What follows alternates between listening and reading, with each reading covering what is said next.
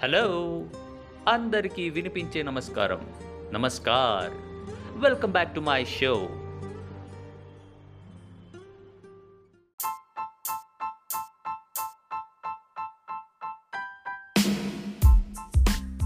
negotiating a better salary package for your new job. If you make it through the recruitment interview, a job offer may be just around the corner and you face having to talk about the nitty gritty, your financial value. Although many graduate training schemes have set starting salaries, there are loads of other jobs where you'll need to exercise your negotiating skills.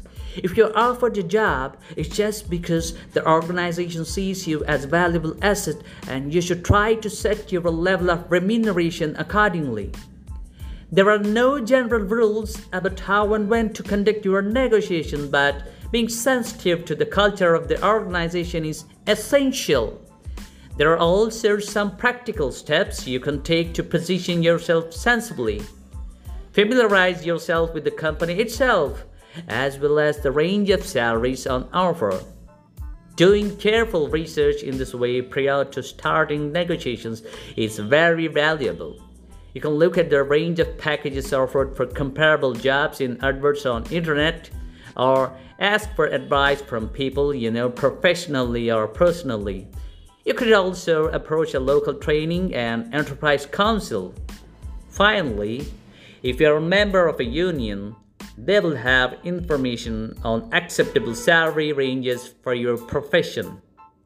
If the salary offered is less than you'd hoped for, you could negotiate an early pay review instead, say after the first six months. Ensure that the criteria are clearly set out though and that they're, they are included in your contract. Make sure you check out the salary package, not just the number of zeros on your payslip. You may find that the total package of pay and benefits raises the worth of the salary to an acceptable level. For instance, you may be offered private health cover, a non contributory pension, a card to use for work purposes, or significant bonuses. When bonuses are mentioned, you may want to discuss the basis on which they are paid so that you are absolutely clear about the terms and conditions attached. When negotiating, be persuasive and consistent in your arguments, but be prepared to agree to a compromise if you really want the job.